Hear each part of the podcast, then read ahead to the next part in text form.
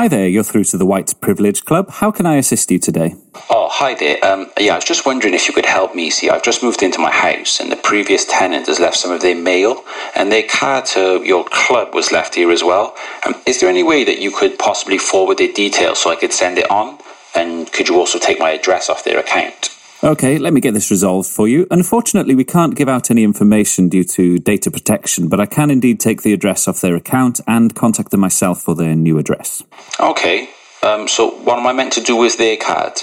You can go ahead and dispose of it. Um, we'll issue a new card to them within three to five working days of receiving their new address. Oh, okay, fab. Can I take the customer's name on the letter? Yeah, sure. It's Mr. Neil Riggers. Fantastic. And the address on the letter? Yeah, it's 2204 Lawrence Street. Thank you for that. Ah, I found Mr. Rigger's account, so I'll contact him this afternoon, and I've deleted your address from his account, so you won't be receiving any more letters from us. Is there anything else I can help you with today? Um, yeah, actually, um, what exactly is this White Privilege Club? A very elite club that is quite hard to describe and define. It does come with an exclusive package that includes offers like discounts at Turtle Bay, KFC, and many more. Okay, right. Access to the best lawyers and solicitors around. And how does one gain access to this elite club? Like entry criteria? Well, if you'd like to start an application, then I can divulge further information during that process. Um, yeah, okay, sure. I'm just going to pop you on hold whilst I load the application on my end, if that's okay. Yeah, sure.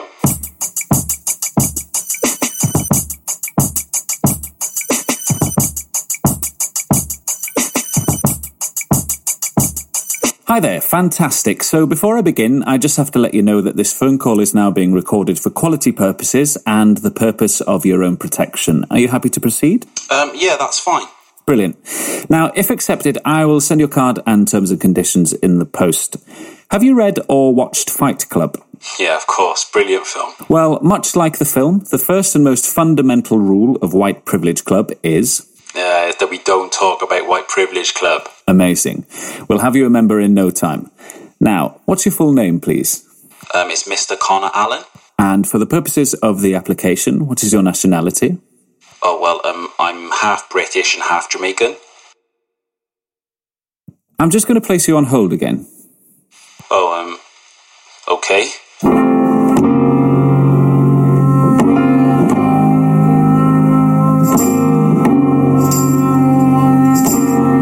Hi there, you're through to customer support.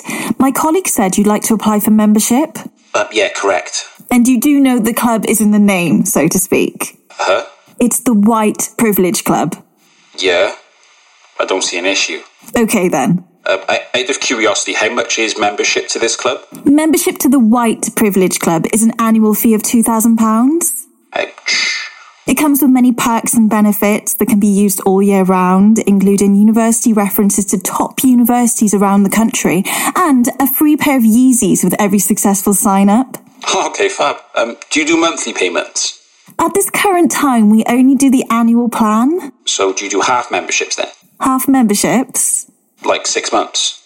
You know, like if so, can I spread that six months over sporadic months, or does it have to be like fixed months, like the first six months or the last six months of a year? I'm sorry. Like I said, we currently only do the annual one year membership. So I can't just pay a thousand pound. No, the annual fee is £2,000. You can't just pay £1,000. I'm only half white, so if I wanted to join the club, am I entitled to half membership? Can you hold for a second whilst I transfer you to someone who can answer that question? Yep. K-Dot, pick up the phone, nigga. Every time I call, it's to voicemail. Hi there, you've been transferred to complaints. How can I assist you today? What? No, look, I'm not complaining. I'm just inquiring as to whether you do six month memberships or not. Okay, let me just log this as the company is always looking for ways to evolve and improve. Your feedback is greatly appreciated. What, so will this evolution and improvement get me access to six month membership? Like you said, it's called the White Privilege Club, so Can I ask you to calm down? I'm perfectly calm. You have to understand we've never been asked that before. Okay, fine. So can't you go and ask someone? Unfortunately not. Right, why not? You're at the highest possible level of communications and support. It's not really support when you can't answer a simple question, is it? Your passive aggressive tone is really not helping. Look, it's just a simple question. Can I have six month membership or not? Here at White Privilege Club, we do not tolerate abuse towards our staff. What? Your aggressive tone will not be tolerated. I'm asking a simple question. If you'd like to forward your complaint via email to the complaints team, we will lodge a formal investigation. I'm not complaining. I'm just asking. Well, you're getting extremely angry. I'm not angry, trust me. I'm just getting passionate because you won't answer a simple question. You keep saying I'm passive aggressive. Look, are you having a laugh? No, sir. That's how it's coming across. Okay. Well, thanks anyway for all your insightful help today. Is there anything else I can assist you with today? Yeah, what's the email address I have to email? One moment. Do you have a pen ready? Yep. It's info at whiteprivilege.org. Yeah, of course it is. Is there anything else? No. You've been great. Well, thank you for calling White.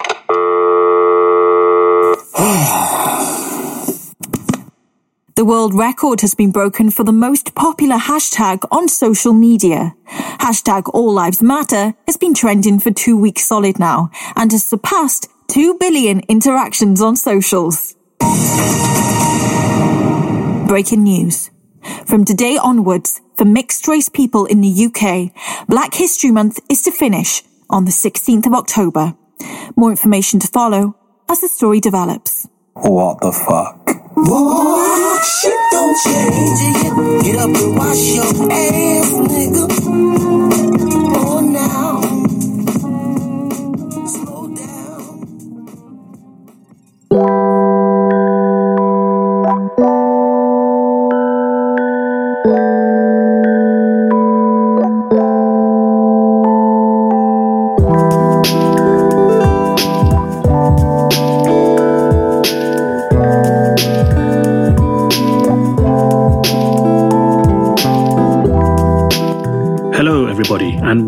To the fifth episode of Critically Speaking Season 2. My name is Jafar Iqbal, and once again, I'll be your host for yet another lively and urgent discussion about systemic racism and white privilege in the Welsh art scene. Now, what you heard at the top of the episode was White Privilege by the Newport born artist Connor Allen. Connor has worked in Wales and across the UK as an actor and a writer.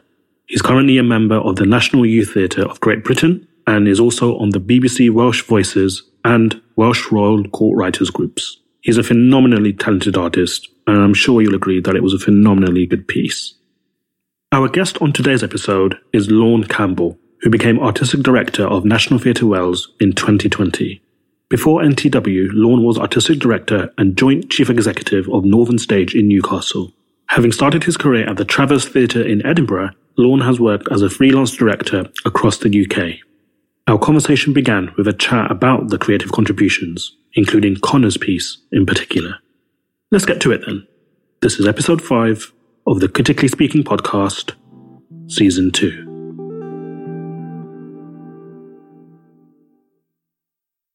It's so interesting, isn't it, with audio pieces, particularly at the moment, trying to figure out what the terms of engagement are. Because so many people are experimenting and bringing new things into the form and, and all that. So with each of them, I had to go back and listen to them again. On the file you sent, they were all one thing. So you sort of got to the end and you were a bit like that. Oh, God, right, okay. You realize you're still half thinking about the one before while you're listening to the next one. But yeah, I thought, yeah, good, interesting, complex work. Was there one that particularly stood out for you that you were just like, oh, okay, this really speaks to me personally or professionally? Or...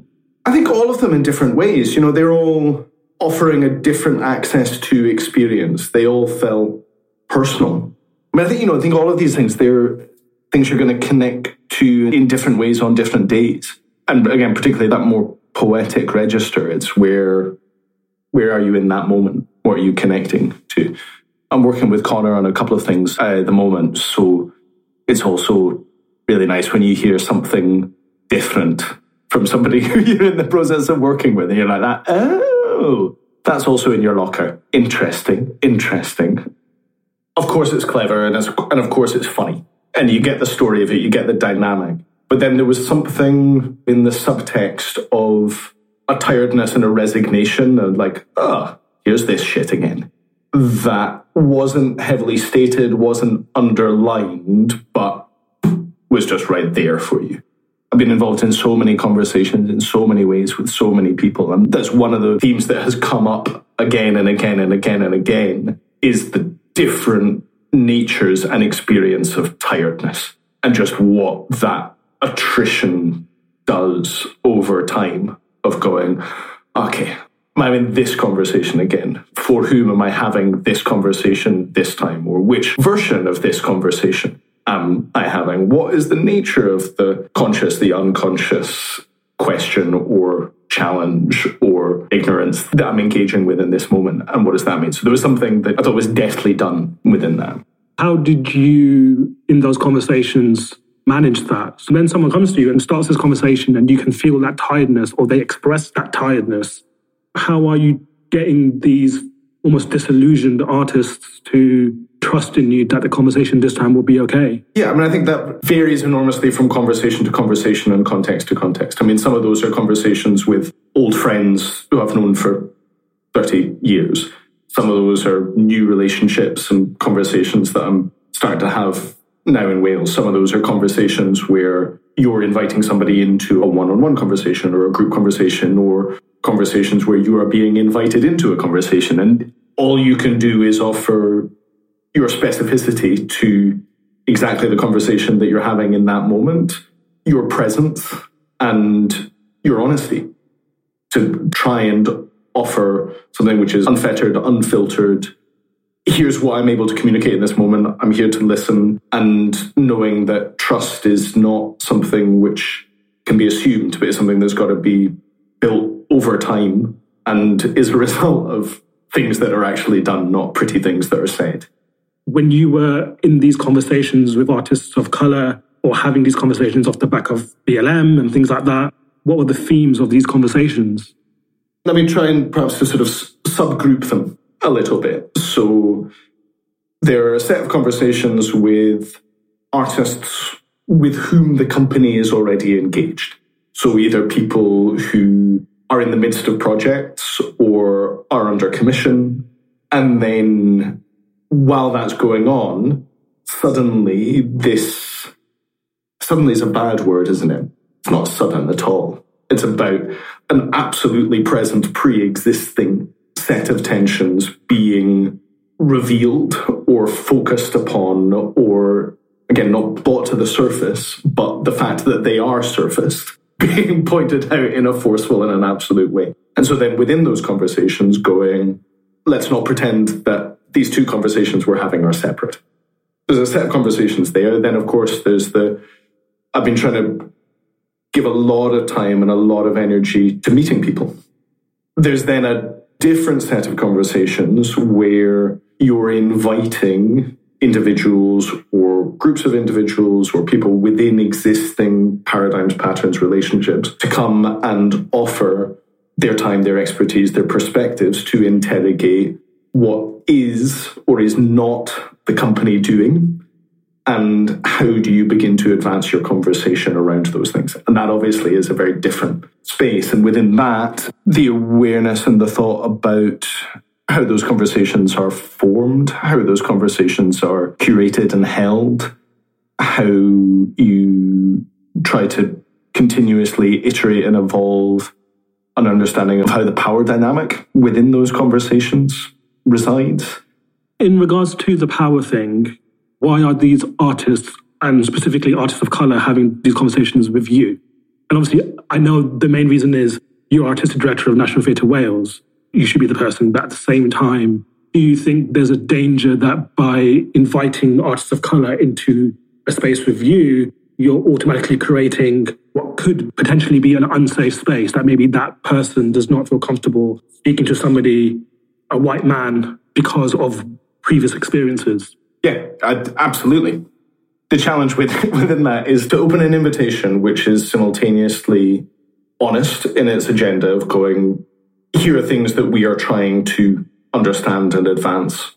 We're asking for help within that, but also we absolutely respect the right that this is work that we need to do and that it's not going tell us what to do. It's not going, here's your responsibility to tell us how to fix these things. It's not that. It's about going, how are we going to create equitable, collegiate spaces to interrogate, to explore ideas, practice, impacts, all of those spaces. And I think that then becomes exactly that question about power, about how do you establish ways of having that conversation that aren't at the behest or in the control of the institution, whatever that might be.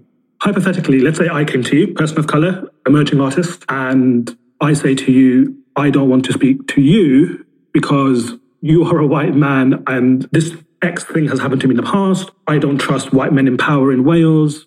Who would I then be in a space with? Is there something in place for that? Not as a formal structure, no. But I think what there are the there are the ways in you know the ways which are within the website or within presence of staff within other spaces to go, okay, here's a project, an idea you want to have with. And then from there you sort of have three or four options. One is about spending time talking with members of the staff team who are of colour and have skill and capacity and experience and status within the company to be able to begin that creative dialogue. If you're talking about things which are more systematic or related to policy or constitution, then there's always the possibility of opening up a conversation directly with trustees. And again, that could be trustees who are of colour as well. Or there could be a way of talking either through the mechanic of team, where you have a wide range of highly engaged stakeholders in the company with whom we do all kinds of complex work to make sure that they are empowered and enabled to represent the company and to have a meaningful understanding of what we're doing and how and why. And of course, you know, within team and within team panel, there's a huge diversity and range of context and experience. Or there's an avenue which is about, well, can we, through one of the artists who we're engaged with, whose practice or lived experience or context might be able to hold the first part of that conversation in a more effective way. Again, be a representative for the company in that way in order to begin that engagement and to begin that journey of dialogue, of trust building, of understanding. And from there to be able to then explore what are we starting to travel towards. Within what you're asking, there's a whole load of interesting questions. And one of the things it points at, which we're right in the middle of wrestling with as a company, is about how do we become not only more porous, but differently porous? How do we create processes of access that enable and empower people to be in dialogue with the company in the very short term, but also in the very long term. One of the things that made me excited to apply for this role, excited to come and work with NTW is that that sense of a different type of power dynamic in relation to audience, in relation to artists, is already baked into the DNA of the organization in the way creative development has grown and been through a number of iterations. And I think it's at a point where it needs another evolutionary jump at the moment. There's a really rich history of practice around there. And then obviously, again, with team as a fundamental structure where from board to hyper local delivery, you've got a structure running through the company which is about representation of community, whatever that might mean around Wales. Now, of course, with all of those things, there's more to be done. It's process. It's not fixed point. It's going, how do we do this thing and then iterate and do better and do better and do better. And so, yeah, coming into that conversation, it feels like we're at a really interesting place in the midst of all of the massive intersectional change that's going on around us to ask really bold and radical questions about what next for all of those programs and what does that mean for I think to, you know, to go back to what I said at the start, how are we not only more porous, but how are we differently porous? And how do you understand and build a company that conceives of itself as in a constant process of iteration rather than a fixed thing that needs to turn and change slowly in order to have different types of conversation, you know? Because of the absence of a building, you have this huge possibility of fluidity that offers with it massive challenges and huge opportunities. Regularity and pattern and consistency is incredibly useful. And a building offers you all of those things. the way audiences engage with you, the types of work you produce, when you produce it, how you communicate with audiences around that work. Those are all very useful things, but within them, it's very easy to start to calcify and get fixed. With a fluidity without a building, the challenge is you constantly have to figure out what you're doing from first principles, figure out how to communicate that with artists, with audiences, with communities, and then deliver that thing and then figure out what sort of legacy you're holding on the other side of that. I think legacy is a really interesting word because I think one thing that National Theatre Wales gets criticised for is not leaving a legacy sometimes in communities that they go to. I've heard it a lot in the past. Work that NTW has done with Butetown in Cardiff, for example. There have been some really good productions that have happened that have been within that environment, within that community and then it's not been followed up on, or it's not followed up on until the next time there's a project. And those are people who perhaps were promised things, or perhaps were given the impression that things would get better. And again, it goes back to the idea of being tired and of people not wanting to engage anymore because they don't trust the organizations anymore. And you mentioned about radical questions being asked. I mean, is that part of your radical thinking going forward about how it's going to happen? Like, how do you address that? I mean, that's probably priority number one, surely, in your role. The question of legacy is a huge and really difficult one. The baked in challenge with the company, as I see it, is this we're a national company, we're peripatetic. We have a huge responsibility to be working with and for communities, artists, partners, agencies across the country. We absolutely have nowhere near, like nowhere near. We don't have a fraction of the capacity or the finance to work with the whole country at once or to deliver a project in one place and then hold a sustained legacy with those communities and partners while working in lots of other places at the same time. What that doesn't mean is that you can't find a way for legacy to be both impactful and sustained.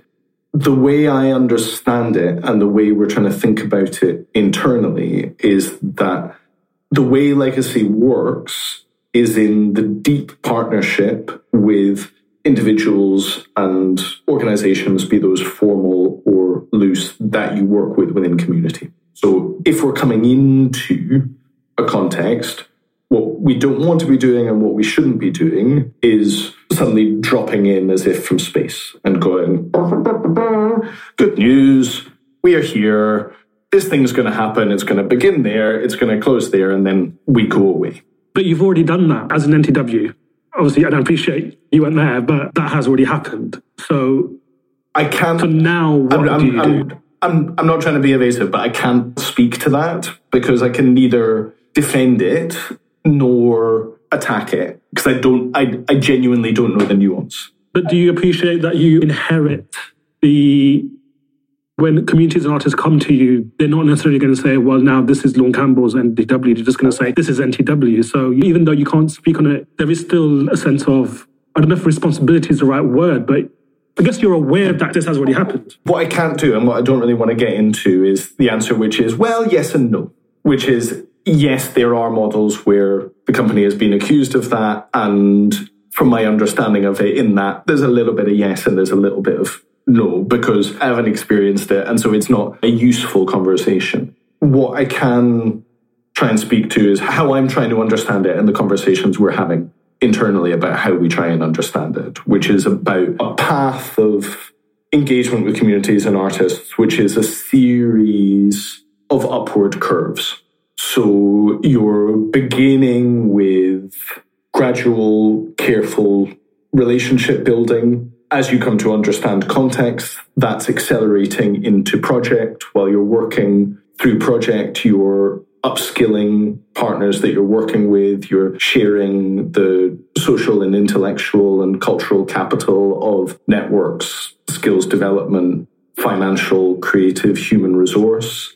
That's building to a crescendo, which is a delivery point of a project you're continuing a relationship with those individuals and agencies on the back of that, which leaves them in a place to be better resourced in all sorts of ways to continue to do the work that they want to be doing within their whatever it is, their individual agency, their corporate, their community position, that what, whatever it is.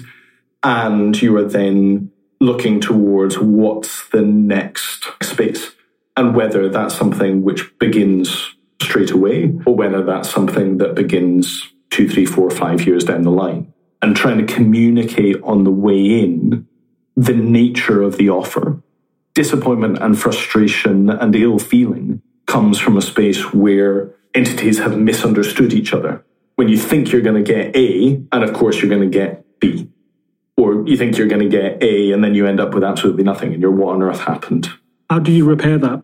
You repair it by doing what you do now as carefully and as skillfully and as transparently and as well as you can. It's a process of iteration and learning. You know, you, you build your models where you make mistakes, you own them, and you talk openly and transparently with the people who you've made mistakes with about what those are and how those are, and then you begin the next process of engagement going forward. It's really interesting, and I kind of wanted to add something because I understand that it's a very, very long process. I'm interested in how, if people are coming to you and you're having those conversations, how would you avoid this kind of white savior complex? Because harping back to the power dynamic, if an artist comes to you, then ultimately you kind of hold the power. So even though it is like a mutual thing, it's still this underlying white savior complex where even though you're doing good, that person couldn't do that for themselves? That's a really, really, really good question and a really challenging one. For me, the answer is about changing the way decisions are made. That a theatre company is not about an artistic director going, I think we're going to do that and that. And I've had this idea and I've spoken to that person and here's the program of work. The artistic director's job, as I perceive it, is to bring together a genuinely diverse group of individuals and partners and companies to with them talk and evolve and iterate what the strategic goals of the organization are, and then to use all of those networks, to use all of those individual bits of lived experience to draw together and co create the ideas that are going to form that program of work. And that is partly about who is working full time from the company and how do you transform the dynamic so that the company genuinely represents the society that it is part of. Partly it is about how do you provide really meaningful agency over the company and its work for people who don't work directly for the company, who might be freelancers, who might work for other companies, might be within communities who have been overlooked and ignored by culture generally, theatre specifically, NTW even more specifically over periods of time, and completely fundamentally shift that power dynamic. So that rather than the leader of any company or any structure being this pyramid that drops down from the top and you've got a chief executive and artistic director sitting at the pinnacle of that, making decisions, being the decider, whatever that is. You're thinking about a network and nodes within that network. And you're trying to understand what is agency within that. But, but you are the decider, though, aren't you? Does the buck still not stop with you, though? Um, I bear responsibility. That doesn't have to be the same thing as being the decider. So I am accountable for decisions that are made. That doesn't mean I need to impose my will upon those decisions. And absolutely acknowledging that that thing, that model that I'm talking about, that's something we are in the process of trying to build. That's not where we are today.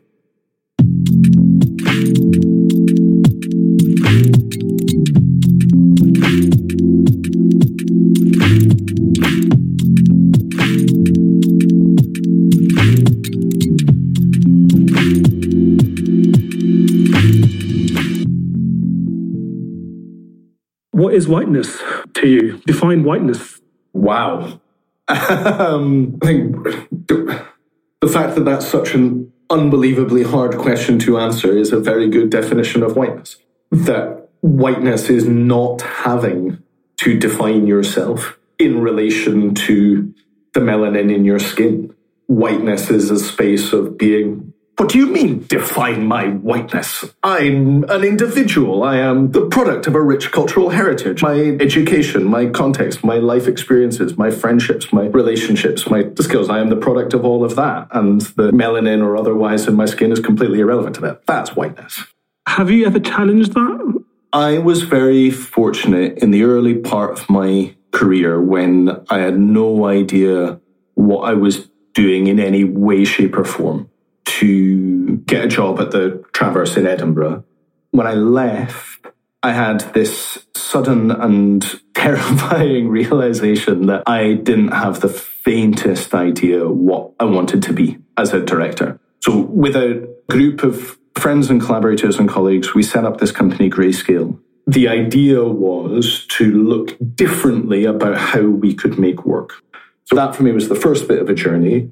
The next very big bit of that journey was then when I was at Northern Stage as artistic director there. We wanted to challenge two really fundamental things. One was about how we worked with young people, and one was about how we worked with communities who were just fundamentally not engaged with the theatre at all.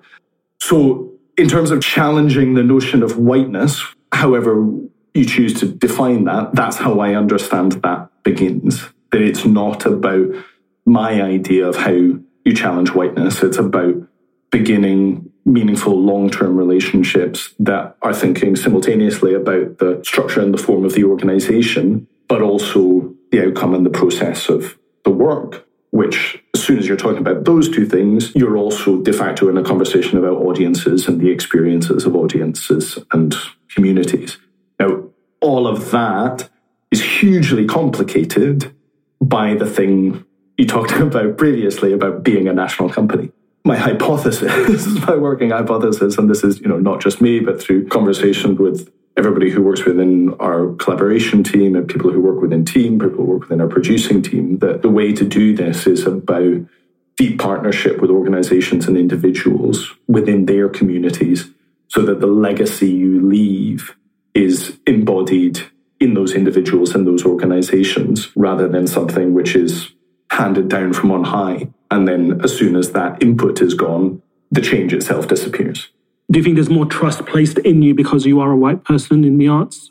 Do you think you'll get more opportunity and more time and more license because you are a white man? In some ways, absolutely yes. It's a very difficult question to answer in the general rather than in the specific. Do I think that being a white man makes either getting my job or some of the parts of my job, you know, talking to trust and foundations with a predominantly white board or things like that. Do I think it makes that easier? Absolutely. Do I think it presents some different barriers in terms of things you've been talking about of building trust, of doing all of that? I don't know. It is fundamentally specific. That doesn't make white privilege not an institutional baked in issue that we're trying to address. We, in the sense of society, are, are trying to are trying to address in all sorts of ways. How much did you know about the makeup of Wales? How, how much did you know about what was happening in Wales at the point that you arrived in terms of not even just what was happening at National Theatre Wales, but just a general makeup of the country in regards to the arts. Like, you know, I'm talking to six arts leaders for this podcast. They are all white. A lot of the other leaders of the other arts organizations are all white. What did you know coming in? I knew quite a lot. I knew a huge amount less than I know now. you know, I have some very good friends and colleagues who have worked in Wales or are originally from Wales and have spent their whole careers in Wales. So when I started thinking about applying for the job, you go through a long process before you press the button on going, oh, actually, yeah, I am going to open myself up to that fundamental life change. So there was a long process of talking to people and getting a sense of what the picture was. And of course, being very aware of what I was walking into in terms of the context of the company and the huge trauma and difficulty that had been through in the previous period, talking to Kully about that experience and what it was, talking to trustees, talking to other stakeholders. You can do all the due diligence you want in the world. Is when you actually get into the specificity of the thing and you try, you start trying to live it that you begin, begin, begin to understand the nuance of it. All you can do is do the thing that you would do in that circumstance and to try and find your best way through it, to try and be true to your values, your aspirations, your practice, your way of doing it, and to try through that to move the things forward in a positive way. What were the conversations you were having with people about the idea that you were replacing Kully and what that meant for Wales? Or even just what you felt yourself? Because when Kully resigned and the job application came out, I was one of a lot of people who were like, it has to be a woman, or it has to be a person of color, or it has to be a Welsh person. Um, obviously, you are none of those things. You are a white Scottish man. Were you aware of what the repercussions of what your appointment might be if you got the job? Yeah, and like and talked very openly with the board about that during the interview process. Is that space you you can take responsibility for things you are responsible for. You can't take responsibility for things that you aren't. I can't pretend to be anything that other than I am. I can't pretend to be any other experience or context or confluence of historical forces than I am. What I can take responsibility for is what I try and do and how I try and do it. And that just is what it is. No, no, I agree, I agree with that completely. And obviously, your job, first of all, is to convince the interview panel and the board and whoever else it is that you are right for the job. And obviously, that happened. But you also do, I mean, there are divisions within Wales that still exist. And your job is to convince them that this trauma that you talk about can be healed.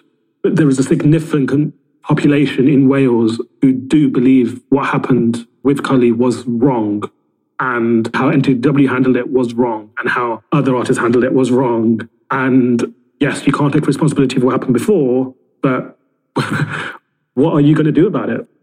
There are two things. One is about the doing, and that only exists as it is being done and once it's being done. So, you know, we're in the process at the moment about what are the structures and the forms of the company? What is the work we're commissioning and trying to produce, and how, and with whom, and for whom, and by whom? Who are the audiences that we're in conversation with, and how do we support questions of artist development? All of that stuff, the proof of the pudding is in the eating. And I can wax lyrical, and I can talk pretty, and I can make grand promises, and it doesn't mean a fucking thing unless it actually exists in action. So that's one thing.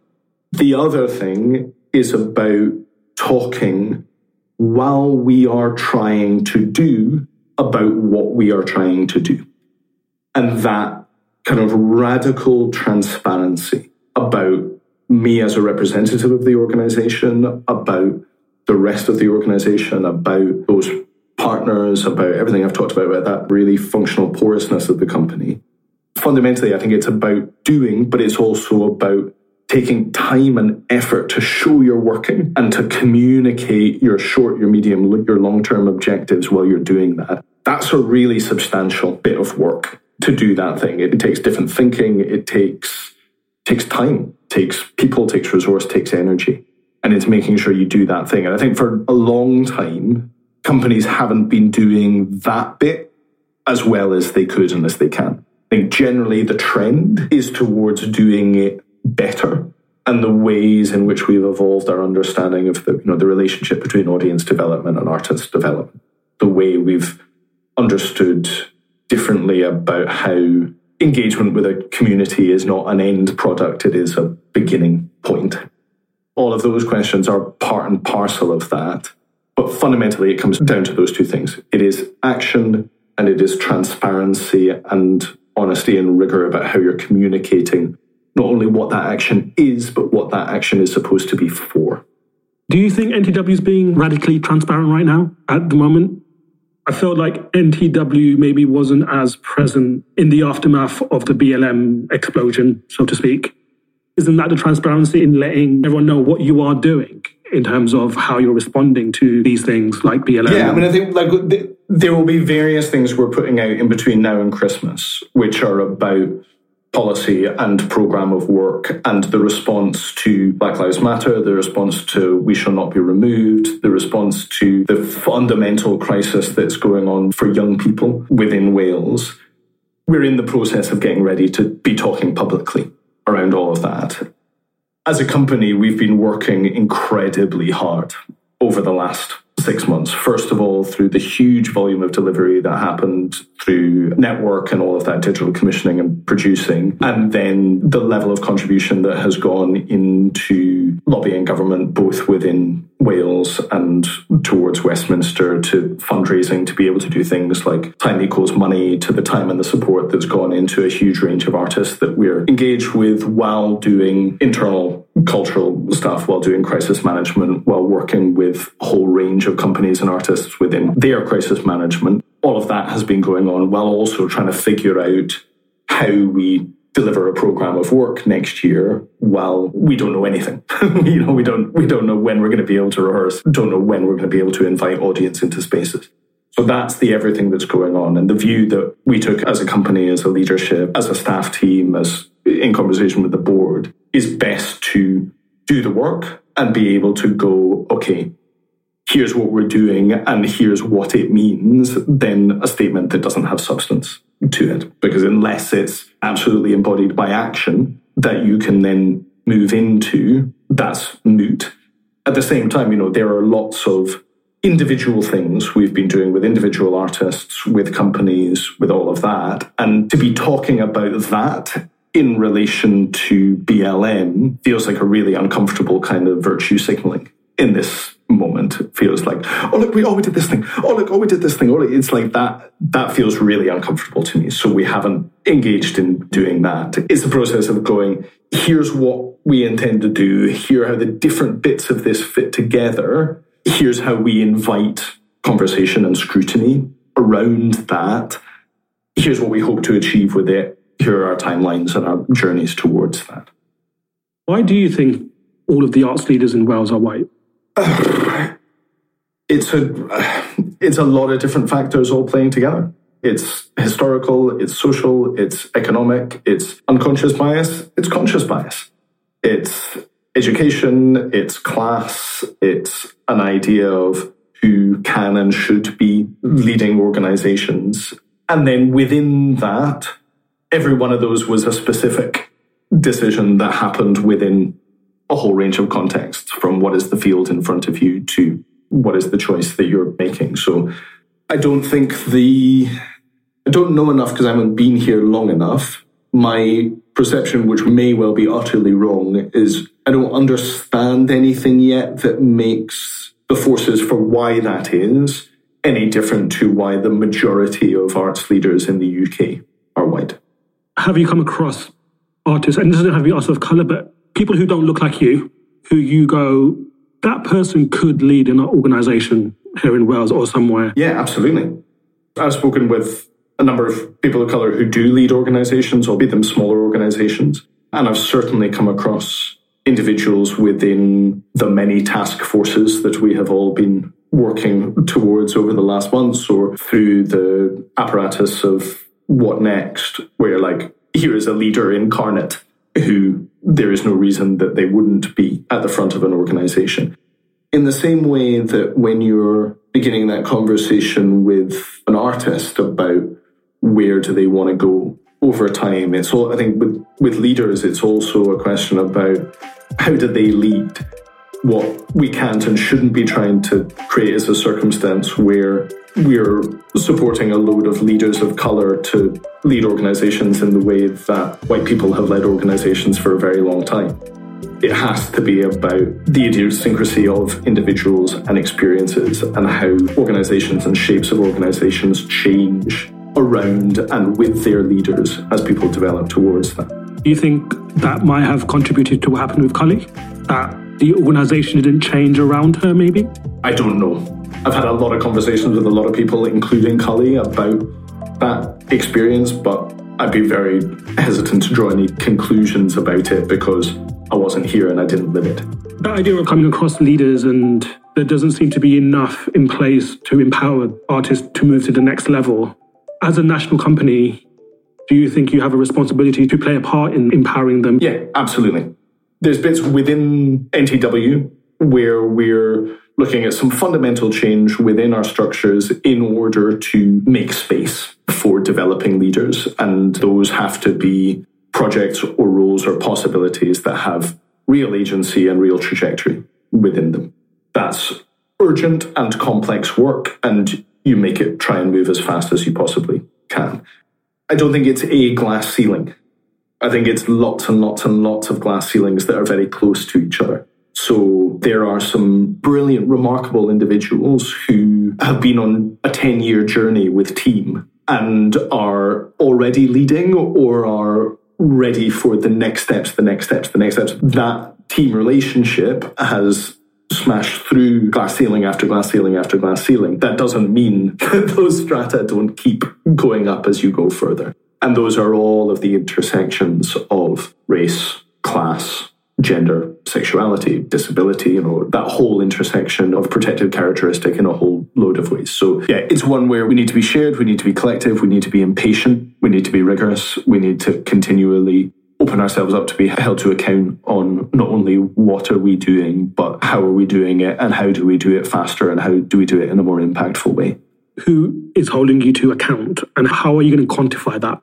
Partly it's about your conversation with your funders about what are the ways in which you're holding yourself to account and how do you understand the relationships with not just the spirit of what is within any funding agreement and not doing the bare minimum in relation to those things, but advancing it and as national institutions or as major companies pushing your big funders to go further and whether that's in a relationship with an Arts Council Wales or NTW's been very fortunate to have a long and rich relationship with Paul Hamlyn, who are huge innovators in this area. So you hold yourself accountable by adding extra energy into the conversation with them about how you're not only deploying those funds, but how you're disseminating learning, how you're identifying barriers or blockages or missing bits of infrastructure and working through all of that work. There's a bit of making yourself available for conversation, be that something like this, or making sure that you are present in rooms like What Next or Privilege Cafe or other places to be asked of, but also to be listening and hearing and bearing that thought. In the way you design programs within those programs, making sure that a space for reflection, for iteration, for meaningful change is designed into those from the very beginning of processes. So not just kind of like, oh, we've designed this thing, now let's start pumping through, but how does it continue to grow and change? And there are lots of things in this that I do not have the answers to, but I as an individual and we as a company are very engaged in going, how do we talk better about how we're trying to do the thing that we're trying to do? while we're doing it? And how do we make sure that we have the time and the energy and resource to do that while also having all the time and energy of resource to be doing the things at the same time? Do you think systemic racism can be weeded out? Can we get to a place where people are more transparent and more radical in their thinking and there is more equity? As it stands right now, do you think Wales has the capacity to do that? Yes, I do. Where does that optimism come from? It comes from the lived experience of seeing some things get progressively better and more equitable over time, which isn't to also acknowledge that, particularly over the last six years, eight years, there has been a sustained and coordinated attack on progress that has been made um, over the last 30 years in terms of race understanding, actually. And not to say, you know, it's not like, oh, the late 90s were a golden time. In 2000, there was no racism. It's not, it's not saying that in, in any means. But I think the politics of fear, the very deliberate seeding of division, the incredibly poisonous rhetoric of Brexit, the cancerous phenomenon of Trump, the learning of those tricks and those games and how those have been adopted within British politics have had a hugely negative effect on the telling of the national story. Within that, there are more high profile, powerful artists of color now than there were 10 years ago. Within that, the emerging generations are, won't go as far as exponentially, but considerably more diverse across a whole measure of diversities than they were when I was beginning my career 25 years ago. all of that signals progress. That doesn't mean we aren't in the white heat of a battle. The conversation we are having now, in this moment between the three of us, the conversation which is being had within our industry is based on a fundamental recognition and assumption that it is our responsibility to address this and do something about it. That, for me, is a huge source of optimism. It's easy to be optimistic on the day when the sun is shining and everything going your way. It's more important to be optimistic when you're like, right, these are some big walls we're going to knock down, but they're just walls. So we can set about it and we can do it. Season 2 of the Critically Speaking podcast was the joint effort of many talented and hardworking people, and they all deserve to be praised. So I'd like to thank Dr. Adeola Dewis, Aki Gurung, Alice Eklund, Connor Allen, Dure Shehwar, Edith, Fez Mia, Jafrin Khan, Jasmine Grace Oke, Mali Ann Rees, Radha Patel, Sadia Pineda Hameed, Selina Kayamaur, and Shane Nichols. I'd like to thank my guest for giving us their time, and of course, I'd like to thank Arts Council Wales for funding the project. Now, you can find us on Facebook, Twitter, and Instagram by searching for Critically Speaking, and please, if you liked what you heard, leave us a five star review on Apple Podcasts. But that's all for now. Until next time, thank you, diolch, and goodbye.